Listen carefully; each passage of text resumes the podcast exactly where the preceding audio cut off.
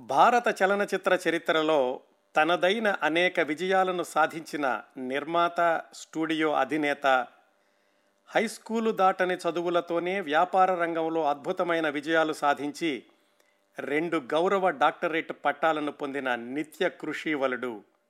స్వతహాగా వైద్యుడు కాకపోయినా అత్యాధునిక సౌకర్యాలతో ఆసుపత్రుల సముదాయాన్ని ప్రారంభించి ఉన్నతమైన ప్రమాణాలతో వాటిని కొనసాగించిన నిరంతర శ్రమజీవి. సొంతంగా రచయిత కాకపోయినా అత్యున్నత విలువలు గల పత్రికలను దశాబ్దాల పాటు నడిపిన విలువలున్న వ్యాపారవేత్త.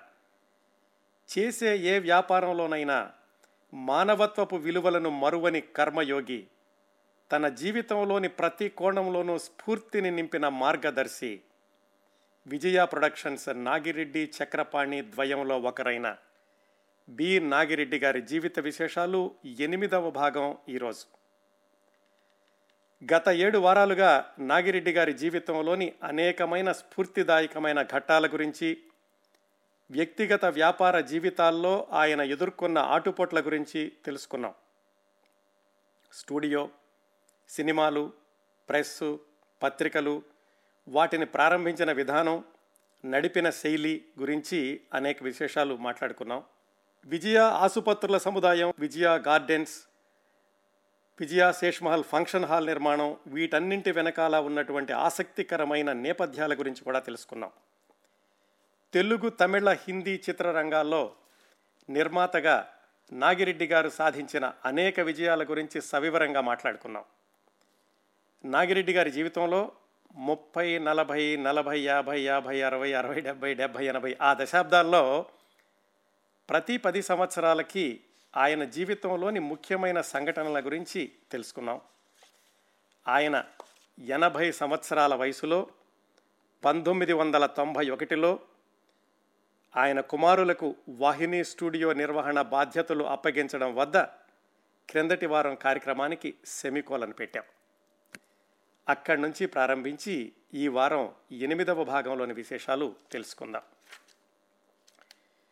నాగిరెడ్డి గారు విజయ వాహిని స్టూడియోల నిర్వహణని వాళ్ళ అబ్బాయిలకి అప్పచెప్పాక కూడా ఆయన చిత్రరంగంతో సన్నిహితంగానే కొనసాగారు. ఎలాగంటే ఆయన కుమారులు కూడా చిత్ర నిర్మాణంలోకి ప్రవేశించారు. వారు ఈ వాహిని విజయ స్టూడియోల యొక్క నిర్ నిర్వహణను తీసుకున్న మరుసటి సంవత్సరంలోనే. పంతొమ్మిది వందల తొంభై రెండు నుంచి పంతొమ్మిది వందల తొంభై ఆరు వరకు అంటే నాలుగేళ్ళలో ఒక అనువాద చిత్రంతో కలుపుకుని తెలుగులోనూ తమిళంలోనూ ఏడు చిత్రాలు నిర్మించారు నాగిరెడ్డి గారి కుమారులు. అయితే ఈ చిత్రాల అన్నింటి వెనకాల ఉన్నది మాత్రం నాగిరెడ్డి గారి. వాళ్ళ అబ్బాయిలు చిత్ర నిర్మాణం కొనసాగిస్తున్న రోజుల్లోనే నాగిరెడ్డి గారు కూడా స్వయంగా చిత్ర నిర్మాణంలోకి దిగి విజయ బ్యానర్ని పునరుద్ధరించి రెండు అనువాద చిత్రాలు ఒకళ్ళ తమిళ చిత్రాన్ని నిర్మించారు.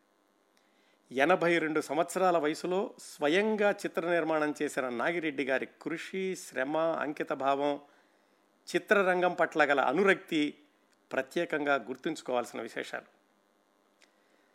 ఆయన కుమారులైనా కానీ ఆయనైనా కానీ అప్పటికి నలభై ఐదు సంవత్సరాల క్రిందట ప్రారంభించిన విజయ సంస్థ వేసిన పునాదుల్ని మౌలికమైన విలువలను క్రమశిక్షణను ప్రణాళికాబద్ధమైన నిర్మాణ శైలిని వీటన్నింటినీ కూడా పంతొమ్మిది వందల తొంభైలో కూడా కొనసాగించడం చాలా పెద్ద విశేషం. పంతొమ్మిది వందల తొంభై దశాబ్దం అంటే ఒకసారి గుర్తు తెచ్చుకుంటే పగ ప్రతీకారం కథలతోనూ అలాగే ఈ యాక్షన్ మార్కు సినిమాలు ఇవన్నీ కూడా రాజ్యమేలుతున్న ఆ సంవత్సరాల్లో కూడా నాగిరెడ్డి గారు వాళ్ళ అబ్బాయిలు తాము నమ్మిన ఉదాత్తమైన విలువలకు ఎక్కడా భంగం కలగకుండా కొత్త తరానికి నచ్చే విధంగా కొత్త తరం నటీనటులతో విజయవంతమైన చిత్రాలను ఘన విజయం సాధించిన చిత్రాలను కూడా నిర్మించారు ఆ పంతొమ్మిది వందల తొంభై రెండు తొంభై ఆరు నాలుగేళ్ళలో. వాళ్ళ అబ్బాయిలు నిర్మించినటువంటి ఆ బ్యానర్ చందమామ విజయ కంబైన్స్ అయితే నాగిరెడ్డి గారు సొంతంగా నిర్మించినటువంటి చిత్రాలను మాత్రం విజయ వారి అనేటటువంటి బ్యానర్లోనే కొనసాగించారు. ఈ రెండు బ్యానర్లోనూ కలుపుకుని ఆ నాలుగేళ్ళలో పది సినిమాలు విడుదలైతే అందులో ఆరు విజయవంతమైనవి ఘన విజయం సాధించినవి కూడా ఉన్నాయి. నాలుగు చిత్రాలు పరాజయం పాలయ్యాయి. ఈ సినిమాలన్నింటి వెనకాల ఉన్నటువంటి విశేషాలు ముఖ్యంగా నాగిరెడ్డి గారు ఆ వయసులో కూడా ఎంత చురుగ్గా వీటి నిర్మాణాన్ని పర్యవేక్షించారో ఎంత సూక్ష్మంగా కథల గురించి ఆలోచించేవాళ్ళో తెలుసుకుంటే చాలా ఆశ్చర్యంగా ఉంటుంది. ఆ విశేషాల్లోకి వెళదాం. పంతొమ్మిది వందల తొంభై ఒకటిలో ఆయన కుమారులకి ఆ స్టూడియో నిర్వహణ బాధ్యతను అప్పగించాక వాళ్ళ అబ్బాయిలు వెంకటరామరెడ్డి గారు అలాగే విశ్వనాథరెడ్డి గారు వాళ్ళు పంతొమ్మిది వందల తొంభై రెండు జులై పదిహేడున మళ్ళీ చిత్ర నిర్మాణానికి శ్రీకారం చుట్టారు. మళ్ళీ అని ఎందుకంటున్నానంటే పంతొమ్మిది వందల ఎనభై రెండులో శ్రీమాన్ శ్రీమతి హిందీ చిత్ర విడుదల తర్వాత మళ్ళా విజయవాహిని స్టూడియోస్ నుంచి మరే చిత్రము కూడా నిర్మాణం కాలేదు. ఆ పది సంవత్సరాల తర్వాత పంతొమ్మిది వందల తొంభై రెండులో చందమామ విజయ కంబైన్స్ అనేటటువంటి అనుబంధ సంస్థను ప్రారంభించి వెంకట్రామరెడ్డి గారి నిర్మాణతలో పంతొమ్మిది వందల తొంభై రెండు జూలై పదిహేడున సినిమా రికార్డింగ్ మొదలైంది. ఆ చిత్రం పేరు బృందావనం. మరి సహజంగానే విజయ వారు వేసినటువంటి పునాదులు వాళ్ళు నిర్వచించుకున్నటువంటి విలువలు వాటికి తగిన విధంగా సినీ నిర్మాణం దర్శకత్వం జరగాలి కాబట్టి విజయ వారికి అనేక విజయవంతమైన చిత్రాలను అందించిన కేవి రెడ్డి గారి ముఖ్య శిష్యుడైనటువంటి సింగీతం శ్రీనివాసరావు గారి దర్శకత్వంలో ఈ బృందావనం చిత్రం మొదలైంది. చాలా తొందరగా అంటే జులైలో మొదలైతే ఒక ఆరు నెలల్లోనే తొంభై రెండు నవంబర్ ఇరవై తొమ్మిదిన విడుదల చేయగలిగారు ఈ బృందావనం చిత్రాన్ని. అప్పట్లో చాలా బిజీగా ఉన్నటువంటి నటుడు రాజేంద్ర ప్రసాద్ గారు రమ్యకృష్ణ గారు అంజలిదేవి సత్యనారాయణ ఇలాంటి అప్పట్లో ఉన్నటువంటి చాలా చురుకుగా నటిస్తున్నటువంటి నటీనటులతో చిత్ర నిర్మాణాన్ని జరిపి కూడా ఆరు నెలల్లోనే విడుదల చేయగలిగారు ఈ బృందావనం చిత్రాన్ని. అది అత్యంత ఘన విజయం సూపర్ డూపర్ హిట్ అనకపోయినా చక్కటి విజయం సాధించింది విజయ వారి నుంచి మళ్ళీ అలాగా కుటుంబ సభ్యులంతా కూర్చుని చూడగలిగేటటువంటి చిత్రం అనేటటువంటి పేరు తెచ్చుకుంది ఈ బృందావనం చిత్రం. ఈ బృందావనం సినిమా సహజంగానే వాళ్ళ స్టూడియోలోనే అంటే విజయవాహిని స్టూడియోలోనే నిర్మా నిర్మాణం జరిగింది. ఆ చిత్రాన్ని విడుదల చేసినప్పుడు అది చందమామ విజయ కంబైన్స్ కాబట్టి పైన నాగిరెడ్డి చక్రపాణి ఆశీస్సులతో అని రాశారు. నాగిరెడ్డి గారి పేరు చక్రపాణి గారి పేరు పంతొమ్మిది వందల ఎనభై రెండు తర్వాత పది సంవత్సరాలకి మళ్ళా వెండి తెర మీద కొత్త చిత్రంతో కనిపించడం ఈ బృందావనంతో ప్రారంభమయ్యింది. ఈ సినిమా విజయవాహిని స్టూడియోలో షూటింగ్ జరుగుతూ ఉన్నప్పుడే నాగిరెడ్డి గారి అబ్బాయి విశ్వనాథ్ రెడ్డి గారు ఆ పక్కన ఫ్లోర్లో అన్నామలై సినిమా షూటింగ్ జరుగుతోంది రజనీకాంత్ గారిది. అక్కడికి వెళ్ళి మర్యాదపూర్వకంగా రజనీకాంత్ గారిని కలుసుకున్నారు. కలుసుకున్నప్పుడు రజనీకాంత్ గారు అడిగారు ఏమండి మీరు తెలుగులో కూడా సినిమాలు ప్రారంభించారు కదా మరి తమిళంలో ఎప్పుడు తీస్తారు? అని అడిగారు. అని అడిగితే విశ్వనాథ రెడ్డి గారు చెప్పారు మీరు సరే అంటే కనుక వెంటనే ప్రారంభిస్తామండి తమిళంలో కూడా మళ్ళీ ఈ విజయ పతాకని రెపరెపలాడిద్దాం అని రజనీకాంత్ గారితో చెప్పారు. ఆయన దానికి వెంటనే ఒప్పుకుని మీరు ఎప్పుడంటే అప్పుడే ప్రారంభిద్దామండి అన్నారు. ఆ సినిమా ఏమిటి?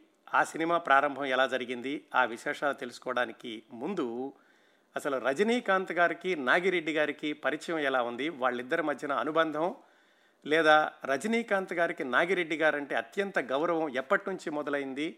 అది ఎలా కొనసాగింది? అనే విశేషాలు తెలుసుకున్నాక మళ్ళీ వెనక్కి వచ్చి రజనీకాంత్ గారు ఒప్పుకున్నటువంటి ఆ సినిమా ఆ సినిమా ప్రారంభ విశేషాలు తెలుసుకుందాం.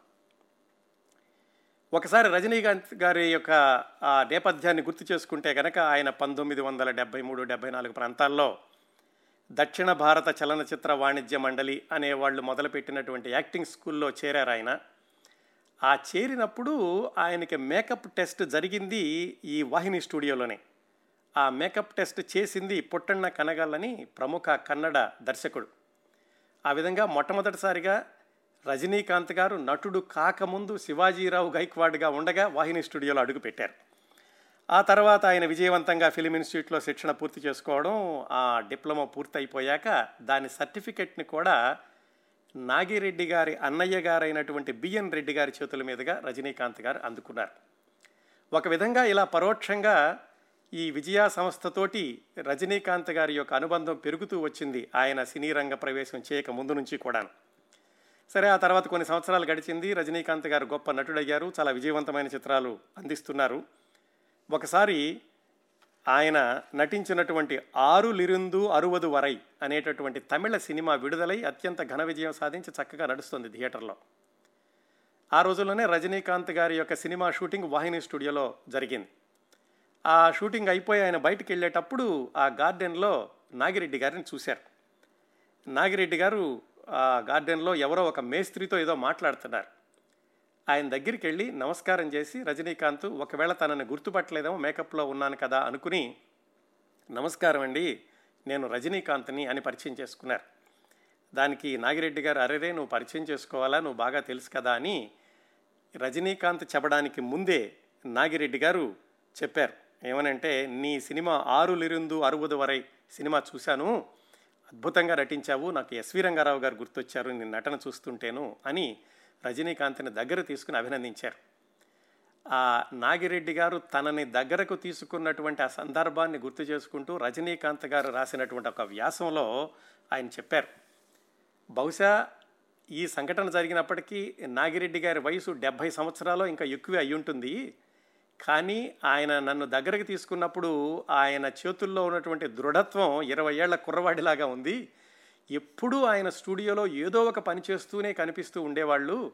ఆయన నిరంతర శ్రమే ఆయన శారీరక దృఢత్వానికి మానసిక దృఢత్వానికి కారణం అని రజనీకాంత్ గారు స్వయంగా నాగిరెడ్డి గారి గురించి ఒక వ్యాసంలో రాశారు. సరే ఇది జరిగిపోయింది. ఆ తర్వాత కొన్ని రోజులకి రజనీకాంత్ గారికి ఏదో అనారోగ్య కారణాల వల్ల ఆయన విజయ ఆసుపత్రిలో చేర్చారు. ఆ విజయ ఆసుపత్రిలో ప్రధాన వైద్యుడైనటువంటి డాక్టర్ చెరియన్ అని ఆయన ట్రీట్మెంట్ ఇస్తున్నారు రజనీకాంత్ గారికి. అప్పుడు నాగిరెడ్డి గారు ఏదో పని మీద ఆసుపత్రికి వెళ్ళి అక్కడ ఉన్నటువంటి రోగులందరినీ కూడా చూస్తూ రజనీకాంత్ ఉన్నారన్న విషయం తెలుసుకుని అక్కడికి వెళ్ళి డాక్టర్లకు ప్రత్యేకంగా చెప్పారు.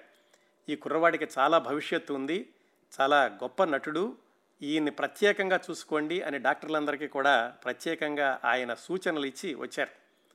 అంతగా రజనీకాంత్ని అభిమానిస్తూ ఉండేవాళ్ళు నాగిరెడ్డి గారు. అదేదో ఆయనతో సినిమా తీద్దామని కానీ వ్యాపారం చేద్దామని కానీ ఏమీ ఆలోచన లేనప్పుడు కూడా ఇదంతా కూడా నాగిరెడ్డి గారి యొక్క హృదయ వైశాల్యానికి ఆయన వినయానికి వాళ్ళు చిన్నవాళ్ళ పెద్దవాళ్ళ అని కాకుండా అందరి సంక్షేమాల గురించి కనుక్కోవడానికి ఉదాహరణలు. అలా అయిపోయింది. ఆ తర్వాత రజనీకాంత్ గారు ఆసుపత్రి నుంచి విడుదలయ్యారు. తర్వాత ఎప్పుడు ఎదురైనా కానీ నాగిరెడ్డి గారు రజనీకాంత్ గారితో చెప్తూ ఉండేవాళ్ళట. బాబు నువ్వు నటుడివి ఆరోగ్యం జాగ్రత్తగా చూసుకో. నటుడికి ఆరోగ్యం అనేది చాలా ముఖ్యం. ఆరోగ్యాన్ని మాత్రం నువ్వు ఎప్పుడు నిర్లక్ష్యం చెయ్యొద్దు అని పదే పదే చెప్తూ ఉండేవాళ్ళట నాగిరెడ్డి గారు. ఇది నాగిరెడ్డి గారికి రజనీకాంత్ గారికి ఉన్నటువంటి పరిచయం యొక్క నేపథ్యం. ఈ నేపథ్యం అయ్యాక మళ్ళీ మనం ఈ బృందావనం షూటింగ్ జరుగుతున్నటువంటి రోజులకు వద్దాం. ఆ షూటింగ్ జరుగుతున్నప్పుడు విశ్వనాథ్ రెడ్డి గారు పక్క సెట్లో ఈ అన్నామలై షూటింగ్ జరుగుతున్నటువంటి రజనీకాంత్ గారిని పలకరించి అడిగితే ఆయన ఒప్పుకున్నారు సినిమా చేస్తానని. అలా ఆయన ఒప్పుకోగా ప్రారంభమైనటువంటి చిత్రమే ఉళైపాళి అది పంతొమ్మిది వందల తొంభై మూడు ఫిబ్రవరిలో ప్రారంభమయ్యింది. ఈ ఉళైపాళి సినిమా ప్రారంభమైనటువంటి ఆ సందర్భాల గురించి అప్పట్లో ఉన్నటువంటి తమిళ చలనచిత్ర పరిశ్రమ గురించి మనం కొంచెం చెప్పుకోవాలి. ఈ బృందావనం నవంబర్లో తొంభై రెండు నవంబర్లో విడుదల అయితే తొంభై మూడు ఫిబ్రవరిలో ఈ ఉళైపాళి ప్రారంభించారు. ఈ సినిమా ప్రారంభం కావడానికో లేకపోతే కొద్ది రోజుల ముందో ప్రారంభమైన కొద్ది రోజులకో కానీ తమిళ చలనచిత్ర పరిశ్రమలో పెద్ద సంక్షోభం వచ్చింది. పూర్తి వివరాలు నాకు తెలియవు కానీ ఆ రోజుల్లో జరిగింది ఏమిటంటే రజనీకాంత్ గారి యొక్క చిత్రాలను విడుదల చేయకుండా రెడ్ కార్డును విడుదల చేశారు తమిళనాడులో ఉన్న పంపిణీదారులందరూ కూడాను. దాంతో రజనీకాంత్ గారి యొక్క సినిమాలు విడుదలవుతుయ్యా అనేటటువంటి అనుమానం సర్వత్రా నెలకొంది. అందరూ కూడా అసలు ఈ సంక్షోభం ఎక్కడికి దారితీస్తుంది ఈ సినిమా పరిశ్రమ ఏమవుతుంది? తమిళ సినిమా పరిశ్రమ అని అందరూ అనుకుంటున్నటువంటి సంక్షోభ సమయంలో ప్రారంభమైంది ఈ ఉళైపాళి అనేటటువంటి తమిళ చిత్రం రజనీకాంత్ గారితోటి పంతొమ్మిది వందల తొంభై మూడు ఫిబ్రవరి ఐదున. ఆ సినిమాకి దర్శకత్వం పి వాసు. ఆయన అప్పటికే రజనీకాంత్ గారితోటి రెండు సూపర్ డూపర్ హిట్ సినిమాలు ఇచ్చి ఉన్నారు. ఈ ఉళైపాళి సినిమా ప్రారంభోత్సవానికి రజనీకాంత్ గారి యొక్క గురువు గారు బాలచందర్ గారు వచ్చారు. అలాగే ఆయన ప్రియమిత్రుడు కమల్ హాసన్ గారు వచ్చారు. నాగిరెడ్డి గారు ఎలాగో అక్కడ ఉన్నారు. ఆయన కుమారులు నిర్మాతలు కాబట్టి వాళ్ళు ఉన్నారు. అత్యంత వైభవంగా ఆ సినిమా యొక్క షూటింగ్ ప్రారంభమైంది. ఆ సినిమా షూటింగ్ పూజ జరిగాక నాగిరెడ్డి గారు ఒక ఆసక్తికరమైనటువంటి పని చేశారు. అదేమిటంటే రజనీకాంత్ గారి దగ్గరికి వచ్చి బాబు చెయ్యి జాచు అని అడిగారు. ఆయన కుడి చేయి జాచగానే ఆయన చేతిలో నూట ఒక్క బంగారు నాణ్యాలు ఒక్కసారిగా కుమ్మరిచ్చారు. రజనీకాంత్ గారికి ఆశ్చర్యం మీద ఆశ్చర్యం. అసలు ఆయనకి ఇది నమ్మశక్యం కాలేదు. ఎందుకంటే అప్పటికి ఆయన లక్షలు కోట్లు సంపాదించి ఉండొచ్చు కానీ ఒక్కసారిగా నూట ఒక్క బంగారు నాణ్యాలు ఆయన పిడికిట్లో పడేసరికి ఆయనకి అసలు ఏం అర్థం కాలేదు ఏం జరుగుతోంది అని.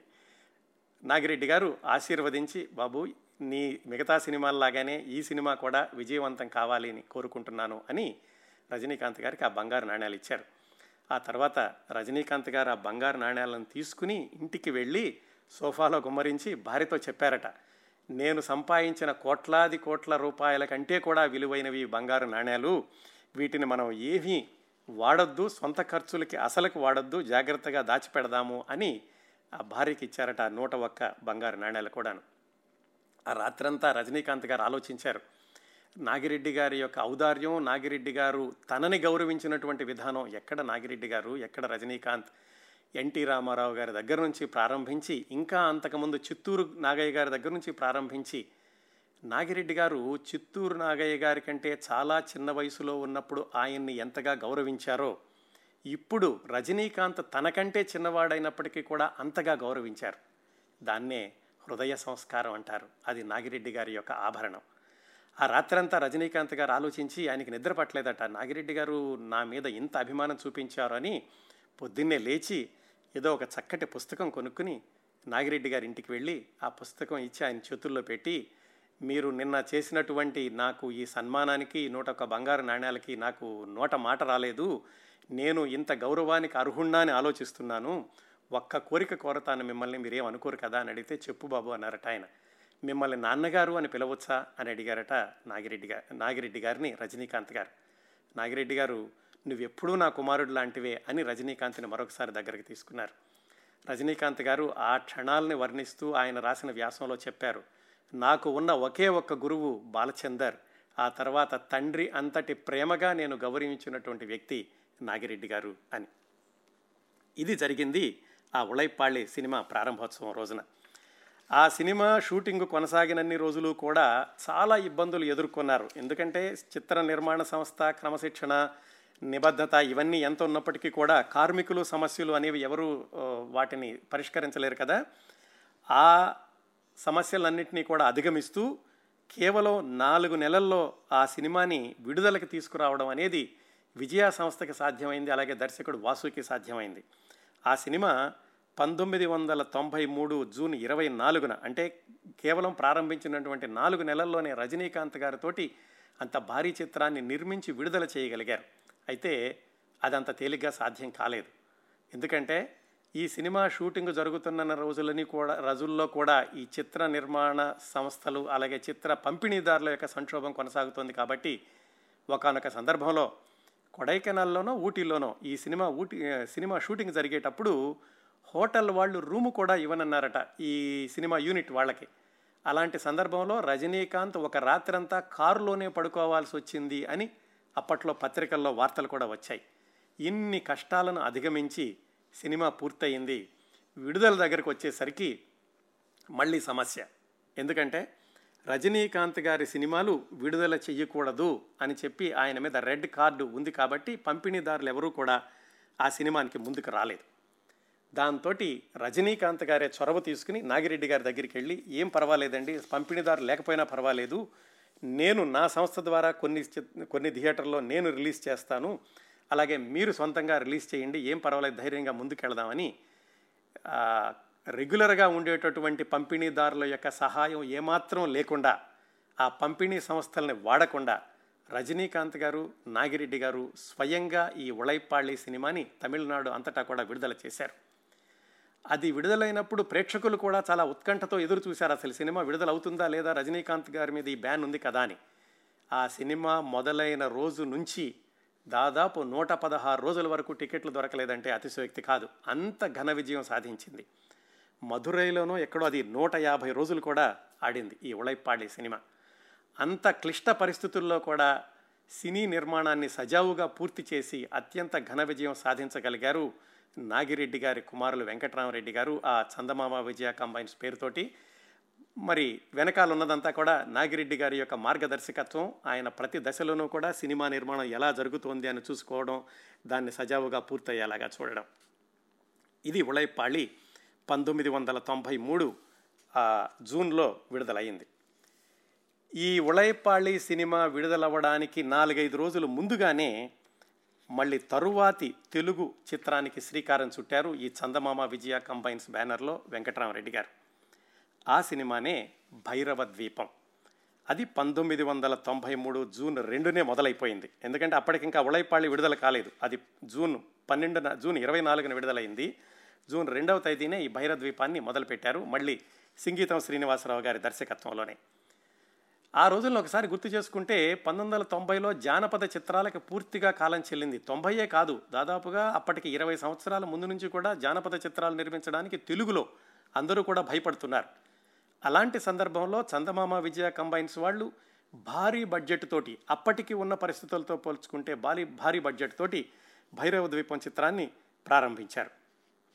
అయితే అసలు ఈ జానపద చిత్ర నిర్మాణమే ఒక సాహసం అనుకుంటే దాని మీద అంత ఖర్చు పెట్టడం కూడా మరొక సాహసం. అయినా కానీ వారి విజయం వాళ్ళ విజయం మీద వాళ్ళకున్న నమ్మకాన్ని బట్టి ఆ చిత్రాన్ని అంత భారీగా ప్రారంభించారు. ఆ చిత్ర ప్రారంభోత్సవం అప్పుడు కొన్ని ఆసక్తికరమైనటువంటి సంఘటనలు జరిగాయి. ఆ సినిమాలో బాలకృష్ణ గారు హీరో. బాలకృష్ణ గారు హీరోగా నటిస్తున్నారు కాబట్టి ఆ సినిమా ప్రారంభోత్సవానికి ఆహ్వానించడానికని హైదరాబాద్ వెళ్ళి ఎన్టీ రామారావు గారిని కలుసుకున్నారు నాగిరెడ్డి గారి కుమారులు. ఎన్టీ రామారావు గారు తప్పనిసరిగా వస్తాను నేను మరి నాన్నగారు కూడా వస్తున్నారా అని అడిగారట నాగిరెడ్డి గారి గురించి. ఎన్టీ రామారావు గారు ఆయన సినిమాలో చేరినప్పటి నుంచి కూడా నాగిరెడ్డి గారిని నాగిరెడ్డి గారు అని పిలవలేదట. ఎప్పుడు ఫాదర్ అని నాన్నగారు అనే పిలుస్తూ ఉండేవాళ్ళట ఆయన. ఎవరైనా నాగిరెడ్డి గారి దగ్గర నుంచి ఎన్టీ రామారావు గారి దగ్గరికి వెళితే నాన్నగారు ఎలా ఉన్నారు? ఫాదర్ ఆరోగ్యం ఎలా ఉంది? అని అడుగుతూ ఉండేవాళ్ళట. ఎప్పుడు? ఇది జరగడానికి నలభై సంవత్సరాల ముందు నుంచి కూడాను. ఆ క్రమంలోనే ఆయన నాగిరెడ్డి గారి పిల్లల్ని మీ నాన్నగారు కూడా వస్తున్నారు కదా అని అడిగి వాళ్ళు చెప్పారు నాన్నగారు రాకుండా ఎలా ఉంటారు? తప్పనిసరిగా వస్తారంటే నేను నేను తప్పనిసరిగా వస్తాను సినిమా ప్రారంభోత్సవానికి అని ఆయన ఈ భైరవ ద్వీపం షూటింగ్ ప్రారంభోత్సవానికి మద్రాసు వెళ్ళారు. ఆ షూటింగ్ ప్రారంభోత్సవం ఆయన చేశారు. అంతేకాకుండా ఆ షూటింగ్ ప్రారంభోత్సవానికి చాలామంది అతిరథ మహారథులు అనుకున్న వాళ్ళందరూ కూడా వచ్చారు. ఎన్టీ రామారావు గారు మొట్టమొదటి షాట్కి దర్శకత్వం వహించడం ఏదో చేశారు. అలాగే చిరంజీవి గారు వచ్చి కెమెరా స్విచ్ ఆన్ చేశారు. రజనీకాంత్ గారు క్లాప్ ఇచ్చారు. ఇలాగ అతిరథ మహారాజులందరూ కూడా వాళ్ళందరి సమక్షంలోనూ ప్రారంభమైంది ఈ భైరవ ద్వీపం చిత్రం. ఆ సినిమా షూటింగ్ జరిగినన్ని రోజులు కూడా దాన్ని గమనించినటువంటి బాలకృష్ణ గారు తర్వాత చెప్పారు. తరం మారిందే తప్ప విజయ సంస్థ పద్ధతుల్లో కానీ ఆనాటి క్రమశిక్షణ కానీ ఏమాత్రం మారలేదు. మా నాన్నగారు ఈ విజయ ప్రొడక్షన్స్ వాళ్ళ యొక్క క్రమశిక్షణ ఎలా ఉంటుందో చెబితే విన్నాను. ఇప్పుడు ప్రత్యక్షంగా చూస్తున్నాను అని భైరవ ద్వీపం నిర్మాణం గురించినటువంటి ఆయన అభిప్రాయాలని తర్వాత బాలకృష్ణ గారు ఎక్కడో చెప్పారు. అయితే ఈ చిత్రం పంతొమ్మిది వందల తొంభై మూడు జూన్లో ప్రారంభమైనప్పటికీ అది విడుదలవ్వడానికి చాలా ఆలస్యం జరిగింది. అంటే పంతొమ్మిది వందల తొంభై నాలుగు ఏప్రిల్ వరకు జరిగింది. ఎందుకంటే మధ్యలో హీరోయిన్గా నటించినటువంటి రోజా గారికి ఆమె సొంత చిత్రం దాంట్లో ఏదో సమరం అనుకుంటాను. దానిలో షూటింగ్లో ఏవో గాయాలు జరగడం ఇలాంటి వాటి వల్ల ఆ సినిమా ఆలస్యమై దాదాపుగా పది నెలల తర్వాత పంతొమ్మిది వందల తొంభై నాలుగు ఏప్రిల్లో విడుదలయ్యింది. అత్యంత ఘన విజయం సాధించింది. బాలకృష్ణ గారి చలనచిత్ర చరిత్రలో బ్లాక్ బస్టర్ సినిమాగా నమోదు చేసుకుంది ఈ భైరవద్వీపం చిత్రం. అంటే ఆ రోజుల్లో కూడా జానపద చిత్రాన్ని ప్రారంభించి ఇంత ఖర్చుతోటి ధైర్యంగా తీసి ఇంత విజయవంతం చేయగలిగింది విజయ వాళ్ళే అని మళ్ళా ఆ చందమామ విజయ కంబైన్స్ కూడా అంత గొప్ప పేరు తెచ్చుకుంది భైరవ ద్వీపంతో ఇంకొక విశేషం. ఈ భైరవ ద్వీపం సినిమా నిర్మాణం జరుగుతున్న రోజుల్లోనే చందమామ విజయ కంబైన్స్ పేరిటనే వాళ్ళు కురుప్ప వెళ్ళై అని మరొక తమిళ చిత్రాన్ని కూడా నిర్మించారు. అంటే సమాంతరంగా జరిగింది. ఇటువైపు తెలుగు చిత్రం అటువైపు తమిళ చిత్రం. అయితే ఆ కురుప్ప వెళ్ళై అనేటటువంటి సినిమా అంతగా విజయం సాధించలేదు. అప్పుడు వెంకటరామరెడ్డి గారు ఒక ఇంటర్వ్యూ ఇస్తూ చెప్పారు. ఇలాగ రెండు సినిమాలు ఒకేసారి నిర్మించడం వల్ల మేము కొంచెం దాని మీద కేంద్రీకరించలేకపోయామేమో అందువల్ల ఈ తమిళ చిత్రం అంతగా విజయవంతం కాలేదు. అందువల్ల భైరవ ద్వీపం పూర్తయ్యే వరకు కూడా మరొక సినిమా నిర్మాణాన్ని మేము చేపట్టాము అని ఆయన చెప్పారు. అన్నట్లుగానే భైరవ ద్వీపం అయ్యే వరకు కూడా మరొక సినిమా నిర్మాణాన్ని చేపట్టలేదు. ఇది చందమామ విజయ కంబైన్స్ వాళ్ళు. కానీ ఆ మధ్యలో నాగిరెడ్డి గారు స్వయంగా ఒక గొప్ప ప్రయోగం చేశారు. స్వయంగా అంటే అటువైపు పిల్లలు నిర్మిస్తున్నారు. కానీ ఆయనకి చాలా మనసులో ఉండేది ఏమైనా సరే విజయా సంస్థని మరీ పునరుద్ధరించాలి విజయవారి అనేటటువంటి బ్యానర్తో ఎలాగైనా సరే ఒక సినిమాని నిర్మించాలి అనుకుని ఆయన స్వయంగా ఎందుకు ఆయన స్వయంగా అంటున్నానంటే ఆయన వయసు అప్పటికి ఎనభై రెండు సంవత్సరాలు.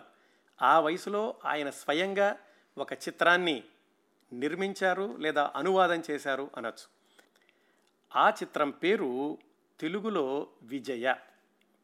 అయితే ఈ విజయ అనువాద చిత్రానికి మూలం తమిళంలో వళ్ళి అనేటటువంటి చిత్రం. ఈ వళ్ళి చిత్రం విశేషాలు తెలుసుకుని అప్పుడు విజయ సినిమాకి వద్దాం. ఎందుకంటే ఆ సినిమా యొక్క ప్రత్యేకత తెలుసుకున్నాక నాగిరెడ్డి గారు ఎందుకు ఆ సినిమాని ప్రత్యేకంగా అనువాదం చేయదలుచుకున్నారు అనేటటువంటి విషయం తెలుస్తుంది. రజనీకాంత్ గారు ఆ రోజుల్లో ఆ రోజుల్లో ఏముంది? ఇప్పటికి కూడా అలాగే ఉందనుకోండి ఆయన వైభవం. ఆయన వైభవంగా ఆయన జైత్ర యాత్ర కొనసాగుతున్న రోజుల్లోనే ఆయన సొంతంగా ఒక చిత్ర నిర్మాణాన్ని చేపట్టారు. ఆ చిత్రం పేరే వళ్ళి.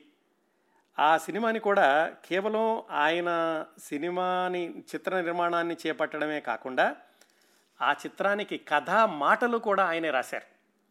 అది చాలా అరుదైనటువంటి సంఘటన. ఒక హీరో సినిమాని నిర్మాణం చేయడం కథ రాయడం దానికి మాటలు కూడా రాయడం.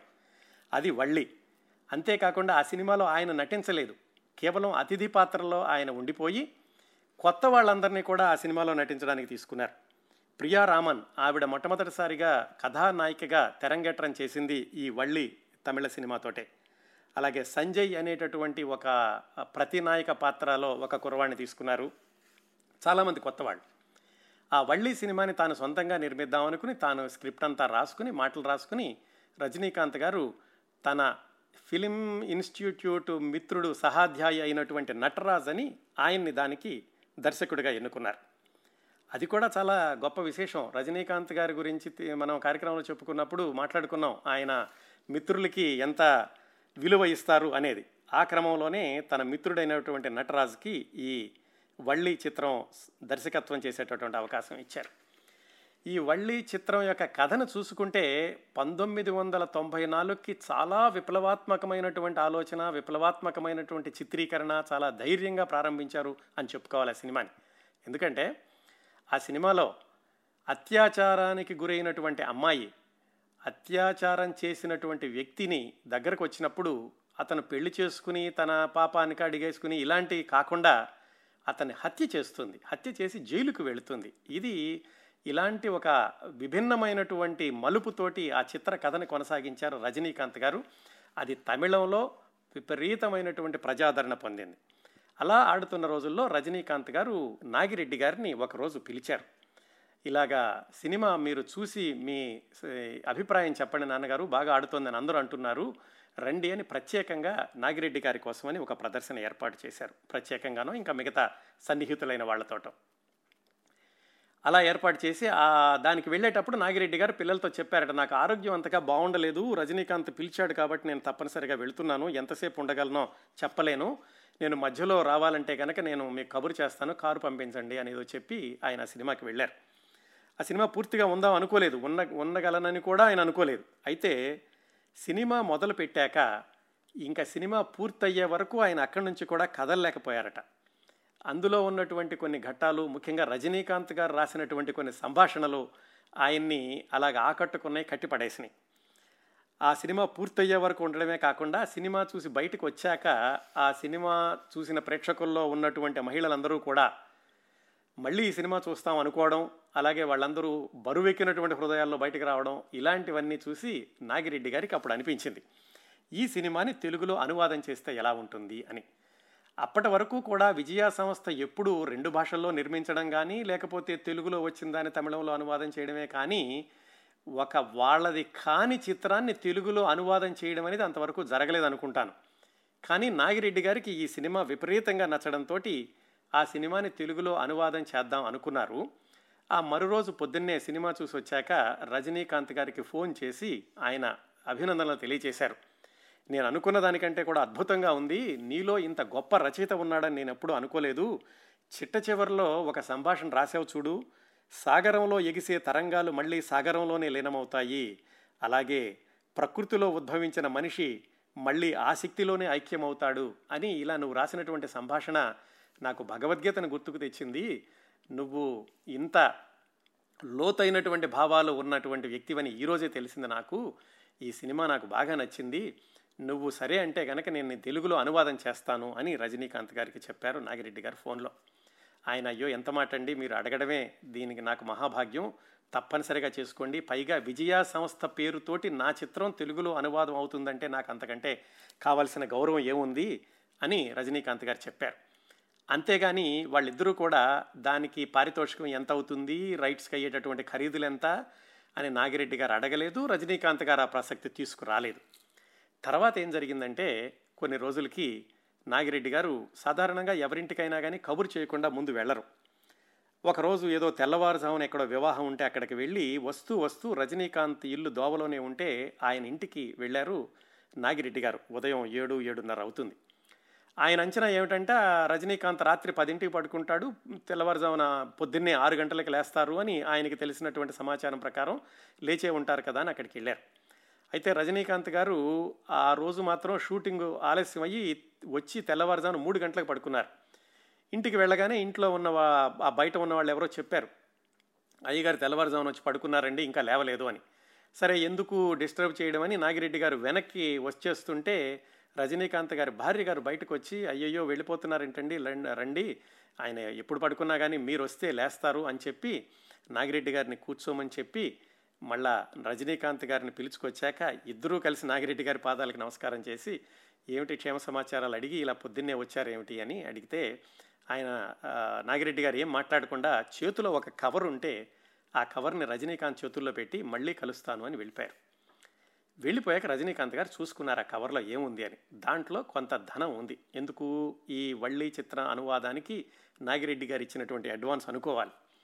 నాగిరెడ్డి గారు వెళ్ళిపోయాక చూశారు కాబట్టి ఆ తర్వాత మరో రోజు కొన్ని రోజులకో రజనీకాంత్ గారు వెళ్ళి నాగిరెడ్డి గారికి మళ్ళా కవరు ఆయన చేతుల్లో పెట్టి నాకు తెలుసు ఇది నా సినిమా హక్కుల కోసం మీరు ఇచ్చి ఉంటారు ఇలా వద్దండి నేను ఏమాత్రం పారితోషికం తీసుకోను మీరు నా సినిమాని తీసుకోవడమే నాకు ఇచ్చినటువంటి అత్యున్నత గౌరవం ఈ సినిమాని ఉచితంగా మీరు అనువాదం చేసుకోండి అని పైసా తీసుకోకుండా ఆ వళ్ళీ చిత్రం యొక్క అనువాదపు హక్కులు నాగిరెడ్డి గారికి ఇచ్చారు. రజనీకాంత్ గారు. అప్పుడు నాగిరెడ్డి గారి వయసు ఎనభై రెండు సంవత్సరాలు. అప్పటికి వాళ్ళ పిల్లలు ఈ భైరవ ద్వీపం సినిమా షూటింగ్ కొనసాగుతోంది. వాళ్ళు హడావుడిలో ఉండగా ఆ సినిమా నిర్మాణం ఆ నిర్వహణ దాని యొక్క పర్యవేక్షణ వాళ్ళకి కావలసినటువంటి సలహాలు ఇవ్వడం ఇవన్నీ చేస్తూ కూడా నాగిరెడ్డి గారు ప్రత్యేకంగా దగ్గరుండి ఈ వళ్ళీ చిత్రాన్ని తెలుగులోకి అనువాదం చేయించారు. ఆయన సంభాషణలు ఎలా ఉండాలి అలాగే సంగీతంలో పాటలు ఎలా ఉండాలి ఇవన్నీ కూడా ఆయన దగ్గరుండి దాన్ని శ్రద్ధగా అనువాదం చేయించి విజయ అనే పేరుతోటి తెలుగులో విడుదల చేశారు పంతొమ్మిది వందల తొంభై నాలుగు ఫిబ్రవరిలో. అప్పటికింకా భైరవ ద్వీపం విడుదల కాలేదు. అయితే ఏ సినిమాకైనా కానీ విడుదల చేసినప్పుడు ప్రచారం గురించి ప్రత్యేకమైనటువంటి శ్రద్ధ తీసుకునేవాళ్ళు నాగిరెడ్డి గారు. ఎందుకు?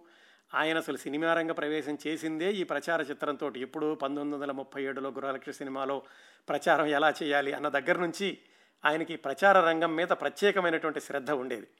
ఈ విజయ చిత్రం విడుదలైనప్పుడు కూడా ఎక్కడ అది ఒక అనువాద చిత్రం అనేటటువంటి ఛాయలు పడసూపేలాగా ఆయన ప్రచారం చెయ్యలేదు. హైదరాబాద్ అంతటా కూడా విజయ అనేటటువంటి ఈ సినిమా హోర్డింగ్స్ విపరీతంగా వచ్చినాయి. రజనీకాంత్ గారు ఏదో పని మీద హైదరాబాద్ వచ్చి వెళ్ళేటప్పుడు ఆయన హైదరాబాదు వీధుల్లో ఉన్నటువంటి ఈ విజయ వాల్ పోస్టర్స్ అన్ని చూసి ఆశ్చర్యపోయారట. ఇంత ఘనంగా పబ్లిసిటీ ఇచ్చారు. అసలు ఇది నా సినిమా అయినా నిజంగా లేకపోతే ఒరిజినల్ తెలుగు సినిమానా అని నాకే అనుమానం వచ్చింది అని తర్వాత నాగిరెడ్డి గారితోటి నాగిరెడ్డి గారి కుమారులతోటి చెప్పారనుకోండి ఆయన. ఆ విధంగా అది పంతొమ్మిది వందల తొంభై నాలుగు ఫిబ్రవరిలో విడుదలైంది విజయ చిత్రం. ఆ సినిమాలో మళ్ళీ విజయవారి అనేటటువంటి బ్యానర్ వచ్చింది. అంతకుముందు వాళ్ళ అబ్బాయిలు తీసిందేమో చందమామ విజయ కంబైన్స్ అనుకున్నాం కదా. పంతొమ్మిది వందల డెబ్భై ఆరులో Rajarajeswari Vilas coffee club cinema తర్వాత మళ్ళా తెలుగులో విజయవారి అనేటటువంటి పేరుతో వచ్చింది. ఇదిగో ఈ విజయ అనేటటువంటి అనువాద చిత్రం. చాలామంది ఆశ్చర్యపోయారు. ఏమిటిది? విజయవారులు ఏమిటి అనువాద చిత్రం చేయడం ఏమిటి అని తెలిసిన వాళ్ళు. ఇది అనువాద చిత్రం అని తెలిసిన వాళ్ళు ఆశ్చర్యపోయారు. అయితే ఆ సినిమా చూసిన వాళ్ళు ఎవరూ కూడా అది అనువాద చిత్రం అనుకోలేదు. ఎందుకంటే దానిలో నటించిన వాళ్ళందరూ కూడా కొత్త వాళ్ళే ఒక అతిథి పాత్రలో రజనీకాంత్ గారు ఉన్నారనుకోండి అప్పటికే తెలుగు ప్రేక్షకులందరికీ కూడా చాలా పరిచయం రజనీకాంత్ గారు అప్పటికి ఇరవై సంవత్సరాల నుంచి. అందుకని అది ఒరిజినల్ తెలుగు సినిమానే అన్నంతగా ప్రేక్షకులు ఆదరించారు అంత ఘన విజయం సాధించింది తెలుగులో కూడా. ఎనభై రెండు సంవత్సరాల వయసులో ఒక చిత్ర నిర్మాత సొంతంగా సినిమాని ఆ డబ్బింగ్ని పర్యవేక్షించి విడుదల చేసి ఘన విజయం సాధించడం బహుశా నాగిరెడ్డి గారి విషయంలోనే జరిగిందేమో అనుకుంటాను. ఎందుకంటే ఆ వయసులో ఎవరైనా చిత్ర నిర్మాణం చేసి ఉంటారు కానీ సొంతంగా అన్ని బాధ్యతలు కూడా తానే నిర్వహించి చేయడం అనేది నాగిరెడ్డి గారికే చెల్లింది అని చెప్పుకోవచ్చు. ఆ ఘన విజయం సాధించిన తర్వాత ఆయనకి మళ్ళీ ఎలాగైనా సరే ఇంకొక సినిమా తీయాలి అనిపించింది. నాగిరెడ్డి గారు ఆ మరో సినిమాకి వెళ్ళబోయే ముందు వాళ్ళ కుమారులు కొనసాగించినటువంటి చిత్ర నిర్మాణం గురించి మాట్లాడుకుందాం. ఈ భైరవ ద్వీపం విడుదలవగానే విడుదల అవుతున్న రోజుల్లోనే వెంకటరామరెడ్డి గారు అంటే నాగిరెడ్డి గారి కుమారుడు ఈ భైరవ ద్వీపం నిర్మాత ఆయన చెప్పారు. ఒక సినిమా నిర్మాణం జరుగుతూ ఉండగా ఇంకో సినిమా సినిమా నిర్మాణాన్ని కొనసాగిస్తుంటే కొన్ని ఇబ్బందులు ఉంటున్నాయి. అందుకని భైరవ ద్వీపం అయ్యే వరకు కూడా మరొక సినిమా నిర్మాణం చెయ్యము అని చెప్పారు. ఆయన చెప్పినట్టుగానే ఆ భైరవ ద్వీపం అయ్యే వరకు కూడా మరొక సినిమాని కొనసా మొదలు పెట్టలేదు ఈ భైరవ ద్వీపం పంతొమ్మిది వందల తొంభై నాలుగు ఏప్రిల్లో అవ్వగానే తరువాతి నెలలోనే ఆయన మరొక చిత్ర నిర్మాణాన్ని ప్రారంభించారు ఈ చందమామ విజయ కంబైన్స్ బ్యానర్ తోటి. అది కూడా తమిళ సినిమా. ఆ తమిళ సినిమాలో ప్రధాన కథానాయకుడు కమల్ హాసన్. కమల్ హాసన్ గారికి కూడా కబురు వెళ్ళినప్పుడు ఇలా విజయా సంస్థలు అనగానే ఆయన కూడా చాలా ఎగిరి గంతేయడమే కాకుండా చాలా ఆశ్చర్యపోయారు. విజయా సంస్థ వాళ్ళు మళ్ళీ నా తరానికి వచ్చి నాతో కూడా నిర్మించగలుగుతున్నారు ఆయన ఆశ్చర్యపోయారు ఆనందపడ్డారు సంతోషపడ్డారు.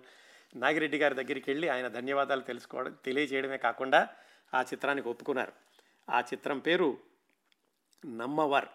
అది పంతొమ్మిది వందల తొంభై నాలుగు మేలో ప్రారంభమై అది కూడా మళ్ళీ ఆరు నెలల్లోనే తొంభై నాలుగు నవంబర్లోనే విడుదలైంది తెలుగులో అది ప్రొఫెసర్ విశ్వం అనే పేరుతో కూడా పేరుతోటి కూడా అనువాదం అయ్యేది.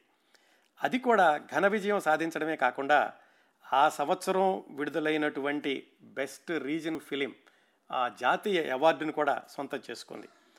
ఈ సినిమాలన్నింటిలో కూడా ఎక్కడ విజయా సంస్థ వాళ్ళ యొక్క విలువలకి రాజీ పడలేదు.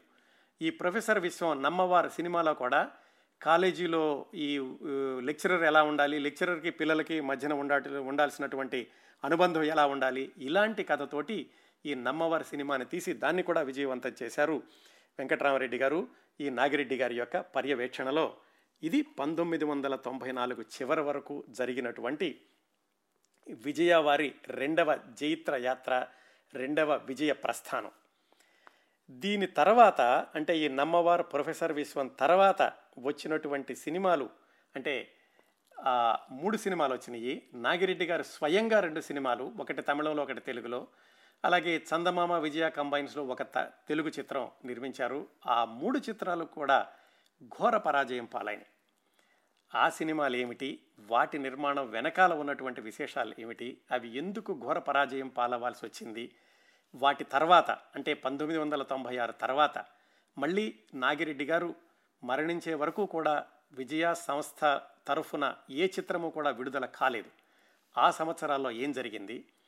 అలాగే ఇంతవరకు మనం నాగిరెడ్డి గారికి తెలుగు చలనచిత్ర పరిశ్రమతోటి హిందీ చలనచిత్ర పరిశ్రమతోటి తమిళ చలనచిత్ర పరిశ్రమతోటి ఉన్నటువంటి అనుబంధం గురించి మాట్లాడుకున్నాం కానీ మిగిలిన రెండు దక్షిణాది భాషలు కన్నడ మలయాళ చిత్ర పరిశ్రమతోటి నాగిరెడ్డి గారికి ఉన్న అనుబంధం గురించి మనం మాట్లాడుకోలేదు. ఆ విశేషాలు అలాగే నాగిరెడ్డి గారి యొక్క చివరి సంవత్సరాల గురించి ఇంకా అద్భుతమైనటువంటి విషయం తొంభై సంవత్సరాల వయసులో కూడా ఆయన చేసినటువంటి ప్రయోగం ఈ విశేషాలన్నీ మనం వచ్చే వారం నాగిరెడ్డి గారి జీవిత విశేషాలు తొమ్మిదవ భాగం చివరి భాగంలో మాట్లాడుకుందాం.